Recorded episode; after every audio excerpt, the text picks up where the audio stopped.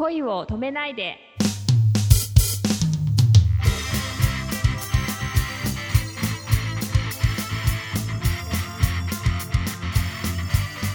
こんばんはレイミーですこんばんは、くままるです。私、うっかり下ネタとかも載っちゃうから、ちょっと気をつけないと私のイメージがね。楽しみだね。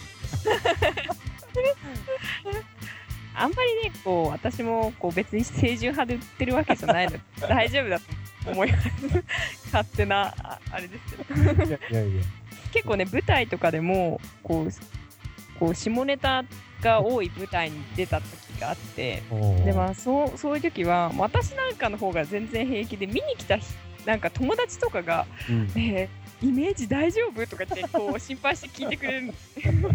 私自身は全然大丈夫だよみたいあ、そうなんだ。それぜひ見たかったです。なねえそう本当に面白かったんですよ下ネタ舞台で。やっぱ下ネタって笑笑っちゃうじゃないですか思そうだよわずね。ね。下ネタだダメな女女性ってい意外にいますけどね。その舞台とかでやっても嫌嫌がる人とかも。本うん。当前も僕、別、あの、ねねかさんと話したんだけど、下ネタは世界を救うと思ってて、大きく出た。海外ドラマのフレンズとか知ってます？あはいはいはい知ってます知ってます。あれなんてほとんど下ネタじゃないですか。ああそうなんかあんまり覚え記憶にないんですよね。そうそんなんでしたっけ？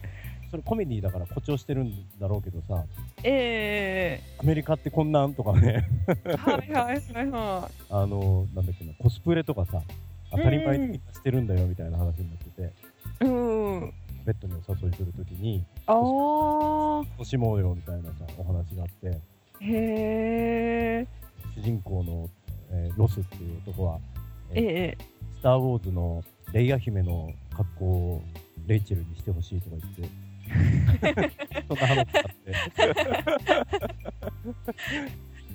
ああまあ、妻が好きで見てたから一緒に見てた結構あの辺の、なんだろう、フレンズとか見てると、あ、なるほどねこんなに多くなんだなとかうんうんうんやっぱでも確かにこう特に男性とかの話を聞いてると男で集まった時は必ずこうそういうエロい話とか下ネタの話が出るみたいな当たり前です。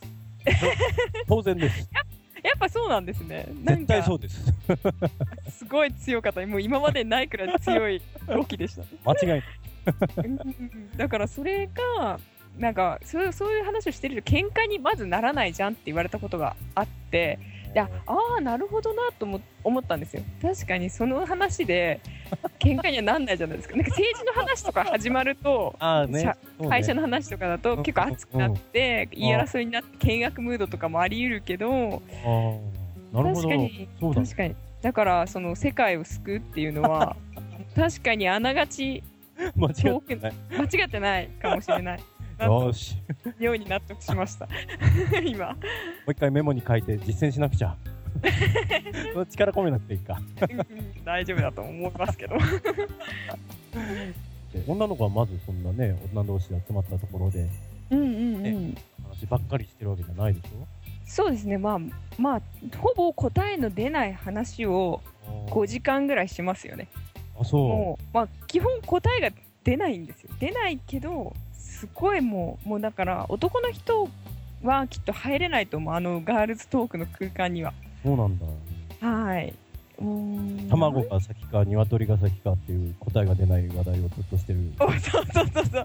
そういう感じからいきなり血液型の話になりとか なんか要はもう枝分かれしてどんどんここうどんどん答えない方に行くんですよねでもやっぱり一番多いのは恋の話ですよ。ああやっぱ男と女じゃない、まあ、人間はみんなそこに興味があるもんね。うんそうなんですよ。やっぱ恋バナですね。恋はねやっぱあのガソリンだと思うんだよね。人う生の、ときめきとかさそういうのがあるともう一踏ん張りっていうのができちゃったりしたりして。うーんそうですよね。でまあまた綺麗になろうとかそうね。その人に釣り合うように頑張りたいってこう思いますしね。わかるわ私。あれあれ性別が熊丸さん